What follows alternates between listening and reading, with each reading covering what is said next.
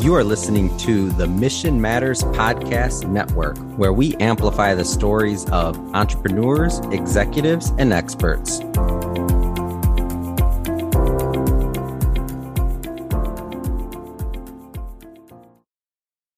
Right, friends, welcome to another episode of Hispanic Wealth Matters. And today I have the honor of having a great guest on the show, Miss Tricia Turner. She's a broker and CEO of Tricia Turner Properties Group. And she happens to also be a co-author and collaborator on a book that we were both authors in. So I got familiar with Tricia's story and I wanted to share it with everyone. Um, and you'll see very shortly why. First, I think you are an incredibly bright person, Tricia, and I think that you are such a great leader. And as I saw some of your stuff, I really wanted to broadcast that into the world, and I think it's so needed today. Um, welcome to the show. Thank you so much for having me. I'm excited to be here. Cool. So we start every episode with the origin story. What's your origin story? Oh wow, it, it goes deep, you guys. So I'm gonna let y'all know. You know, I could have been a homeless drug addict, prostitute, and I'm not. I got kicked out of my house when I was 17. I was uh, kicked out of school when I was 17, or I chose, I guess, to leave school, I should say. Um, was addicted to drugs as well. Um, I am no longer any of those things. None of that defined me. I'm a real estate broker. I've been in real estate for over 20 years. Um, definitely do not do drugs. I have three beautiful kids um, went through a divorce in 08 during the mortgage industry crash. And at that time, I was actually a lender. So I was in the real estate industry, but lending at that time. So I did that for six years. And my husband at the time was in real estate. So we had a, you know, building empire going on and went through that divorce in 08 at the same time as the mortgage industry crashed. And my whole world was crazy because I had three little kids and a commission based income going through a divorce and the banks weren't wanting to loan anybody any money. So nobody was buying houses. And it was a super dark time in my life. And at the end of 2010, I decided, you know what, this is not for me. I'm not even going to try this lending thing anymore. I'm going right back into real estate sales full time on my own because I'm not, um, you know, I'm not married. I'm a single parent and I've got these three kids I got to take care of and it's up to me, period. And my ex-husband didn't help financially. Uh, in fact, he went to prison. He wasn't even around. So I took care of those kids and it was just hustle, no days off. I maxed out my cards, my credit cards, buying leads on realtor.com and went into over $100,000 worth of credit card debt.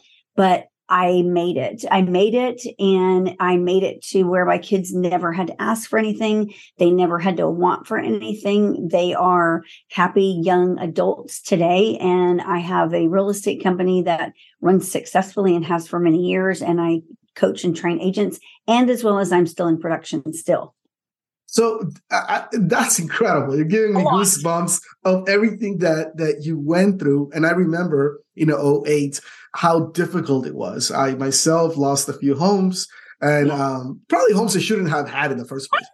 but uh, it was um, it was it was an incredible difficult time, and then you oh, added yeah. and compounded on top of that. I mean, I didn't have any kids back then, and you know, it was just myself. You yeah. had kids and a divorce. What kept you motivated during a time that most people would break? You know, honestly, at that time, it was in 2010, I had never really read a book in its entirety. I wasn't an avid reader. I would, you know, look at bits and pieces of things, never in its entirety. And I had so much hatred for my ex husband because I came from a divorced family. So I never wanted my kids to come from a divorced family, but it was out of my control. He was a horrible husband and I, and I couldn't have it anymore. And so I had so much hatred for him and I needed to forgive him. And so I started going to Lakewood Church number one. And then Joyce Meyer, I got um, turned on to her and she I listened to her speaking in the mornings at 7 30 in the mornings. And she was talking about forgiveness and how you got to forgive you know the people that hurt you or you can't be forgiven. Mm-hmm. and i had such hatred towards him i couldn't really focus on how to move forward unless i got past that. And so she had plugged one of her books she had written on forgiveness. And so i started getting up at 4 a.m and i was like i'm going to get up at 4 a.m before my kids are up. I'm going to read a chapter in her book every day. I started reading the bible and i've always worked out so i would get up read a chapter in her book, read read a, a scripture passage in the Bible, work out for an hour, and have all of my mind right, mind and body and soul before my kids even got up. And her book was the first book I ever finished in its entirety. And when I got done with the book, I actually could I wouldn't say 100% forgive him, but forgive him enough to be able to have peace within my soul. And I was like, holy crap, that made such an impact on my life. If I can read a book like all the time and change my life, like what is that going to do for me? It's only going to improve my life. And so at that point, I made it a part of my morning routine.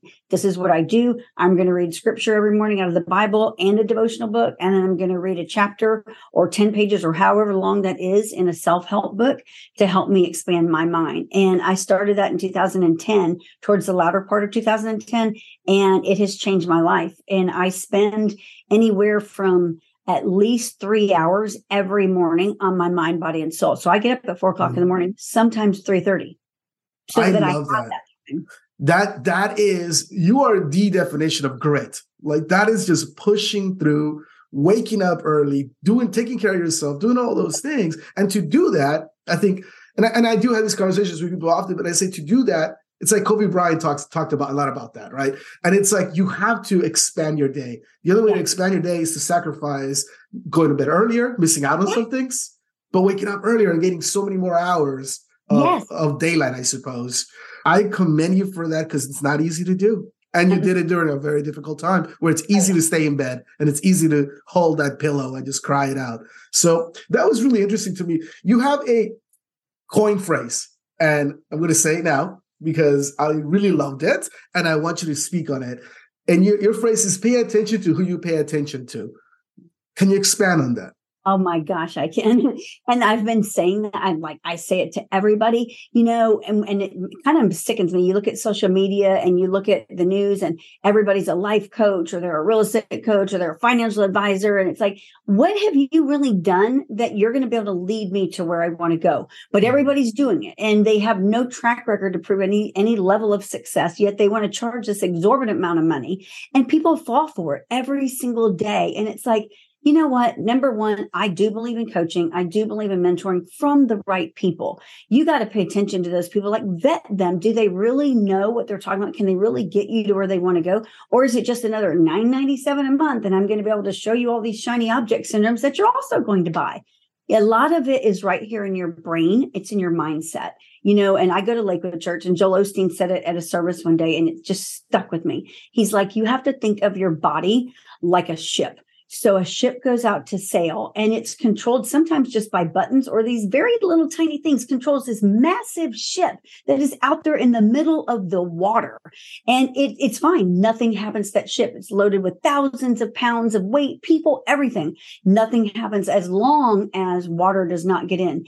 But if that mm. ship has the subtlest little crack and water penetrates and it starts to enter this ship, then you're off and more comes in and you you're really off and you sink you drown. People drown people die. Your body's the same way. So he was like every day you have to get up and you have to put on this suit of armor like nothing's going to take me down today. God says that i'm supposed to live this prosperous life. I'm going to bank on his promises and i'm not going to listen to this negativity. I'm going to know that as long as i get up every day and do what i'm supposed to do and do the right things in the right order pay attention to the right people i will get to where i'm supposed to go I love that. I love that. And I think you're 100% right. And I think that he comes a lot of times from a place of, I don't want to say desperation, but need, need to be led.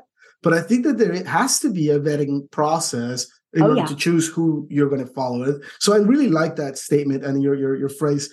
Um, you said once after you get your commission check, you uh, you're unemployed again. That is not a way to live. You and I are both in the real estate industry. And this uh, uh, can also connect to anybody that's an entrepreneur and anybody that's self employed. Tell me about that.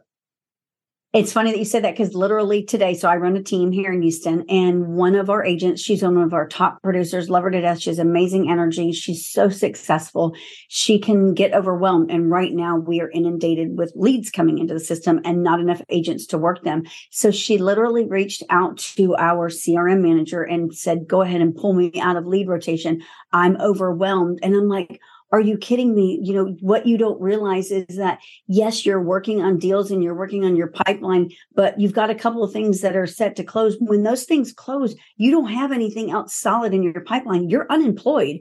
And people don't realize that in the real estate industry. It's like you go to that closing, and if you don't have a stacked pipeline, you don't have another paycheck coming. You are unemployed. And unless you get out there and hustle, and you know as well as I do in the real estate world, everything's like a 90 day cycle. Just because you got a, a listing today, you're not getting paid tomorrow. You may get paid in 90 days, or it could be six months from now. Same with the buyer. So it's so important for people to realize like you've got to have a steady flow of things coming into your pipeline, people that you're closing, or every time you get that paycheck, you're unemployed and you're like, oh crap, where's my next paycheck coming from? I don't have anything. And then they start freaking out. Yeah, hundred percent. And um, you know, it's been a really tough time for certain industries. Obviously, oh, yeah. the real estate industry. And I've had a lot of conversations from different walks of life about this topic. And I agree with you. You know, when I when I talk to my team and I talk to to agents, I tell them the job is building a pipeline. That's yep. the real job. I, I learned uh, before I did this lending exclusively. I was in wealth management for a long time, and I remember one time this guy was like, he tells me, he goes, "You know who's worried about pipelines?" I was like, "Who? People that don't have them." right? So the the point yes. to your point, it's about continuing that business, right? Continuing to and you know what it is. Leads. It's like, um, and because I've been doing this forever. So you, when you get to a, a sales volume of say five to seven million consistently annually, like I got this flowing, you can kind of bank on a never bank, but you can kind of get used to a steady flow of closings coming in, but you should never stop there. Like you're still unemployed because, especially in this market that we're in, you don't know that you're ever going to make it to the closing table because things are happening left and right. They're out of our control completely. And I think most agents, unfortunately, ride that roller coaster where they're like, oh, I got two closings this month. And then they don't want to work and they don't want to return their calls and they don't want to work their leads. And then they go four months without a closing closing, it's like, oh, this is a, not a good place to be in because then you're in scarcity mode and you're, like you said, in desperation. What should a what should a seasoned and i think you kind of alluded to a, a, little bit now but what should a seasoned agent seasoned entrepreneur be doing during these times so we teach our agents here to live by a calendar and live by your schedule. I'm of course up at 4 a.m. I, I, it's for, it works for me. It doesn't work for everybody, but I believe everybody, it says that most millionaires and billionaires get up before the sun.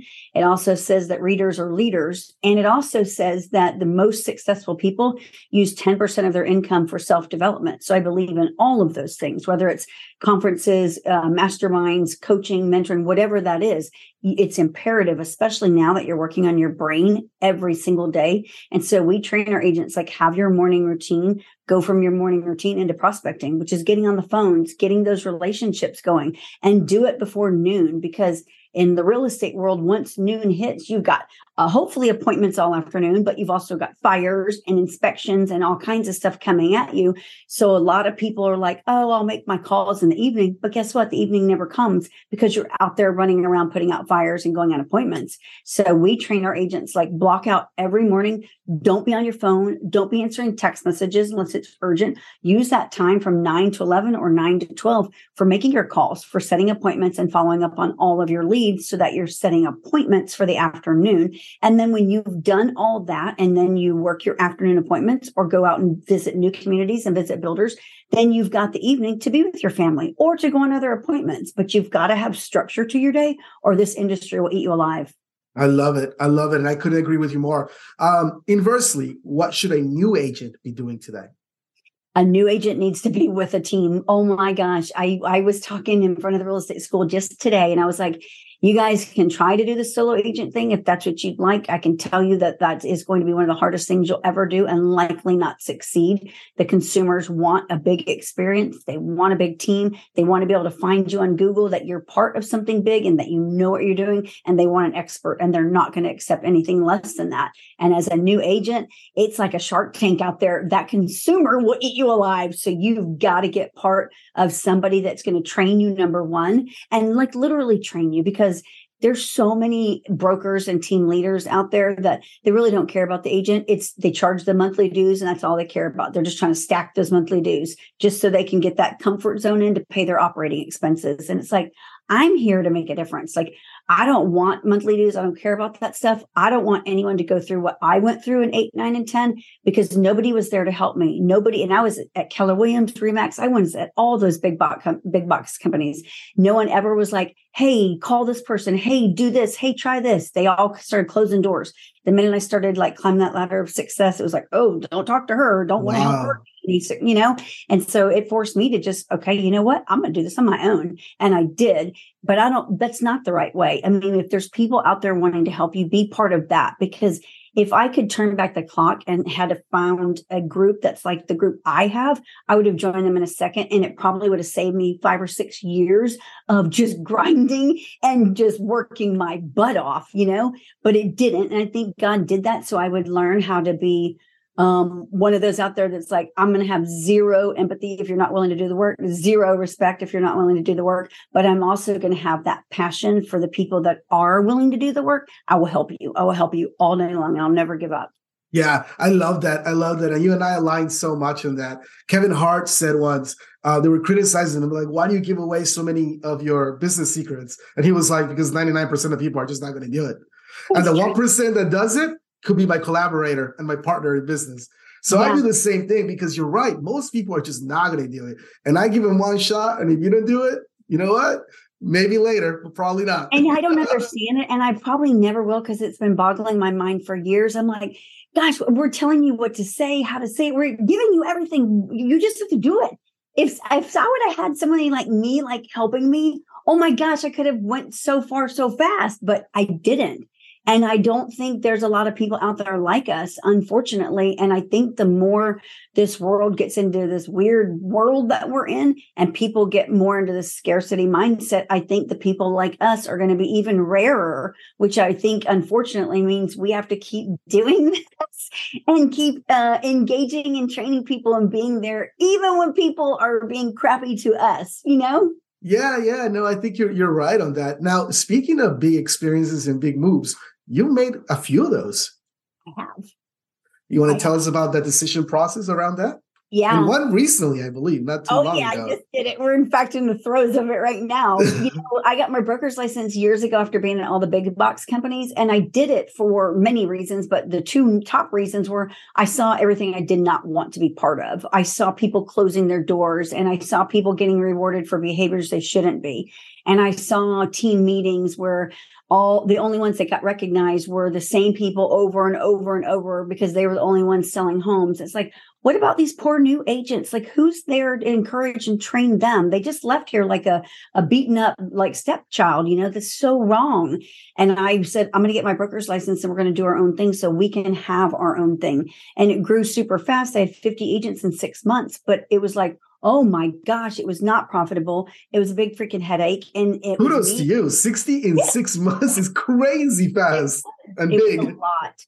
And I was like, you know what? There's got to be a better way. And I was in a coaching program at the time, and my coaches switched over to EXP and they brought it to my attention. And I looked at the model and the numbers made sense. So I ended up moving uh, 20 of my agents over to EXP. I left my own company and put a broker of record in charge and got rid of my company. Actually, I, I don't even own it anymore. And I took 20 of them and formed a mega team within EXP. And I was there for five years. And I literally just switched over. I left EXP and went to real brokerage last week. So we are in the middle, and every agent came with me. Our entire team unanimously said, We believe in it, we love it. And I think what for me, and quite honestly, it is not anything against EXP. I think it's a great company, but I'm in the Houston market. And in the Houston market, it, it's not such a great name, unfortunately. And I've been doing this for a long time and I have a really good reputation here locally. And it was hindering our growth. And I thought, mm. you know what, there's got to be a better way. I cannot have this happen. And I didn't want to go back independent because I don't believe in that model either. And God just answered. He introduced me to this lady I'd never met before. And she was talking to me. I was talking to her about running a team and we were looking at her team model. And and I was expressing how unhappy I was. And she was like, Well, have you ever looked at real? And I was like, no, I actually haven't. And I hadn't. And she was like, well, let's just do kind of like a side by side. Like, this is what the company does. And this is what it could look like for you and your team. And it's growing. And I saw it and I was like, oh wow and then i got to know the i met the founder and i met all the people in leadership and they're just genuine good people they believe in that underdog which is me it's like that was me no one ever was there to support me and and no one i, I put out on my own just here go ahead and try to take on this world on your own and it's always been like that and it's like oh this is who i'm for too because you know what I'm not going to just shout out the top people. Like I believe everybody can can make a difference. You know, if I can do it, so can you. And so we are super excited about our move. We've had nothing but great feedback about it, and we believe that it's going to be a game changer for our agents. You are uh, an inspiration. You're such a tremendous leader, and I think that you are a leader of leaders. Right?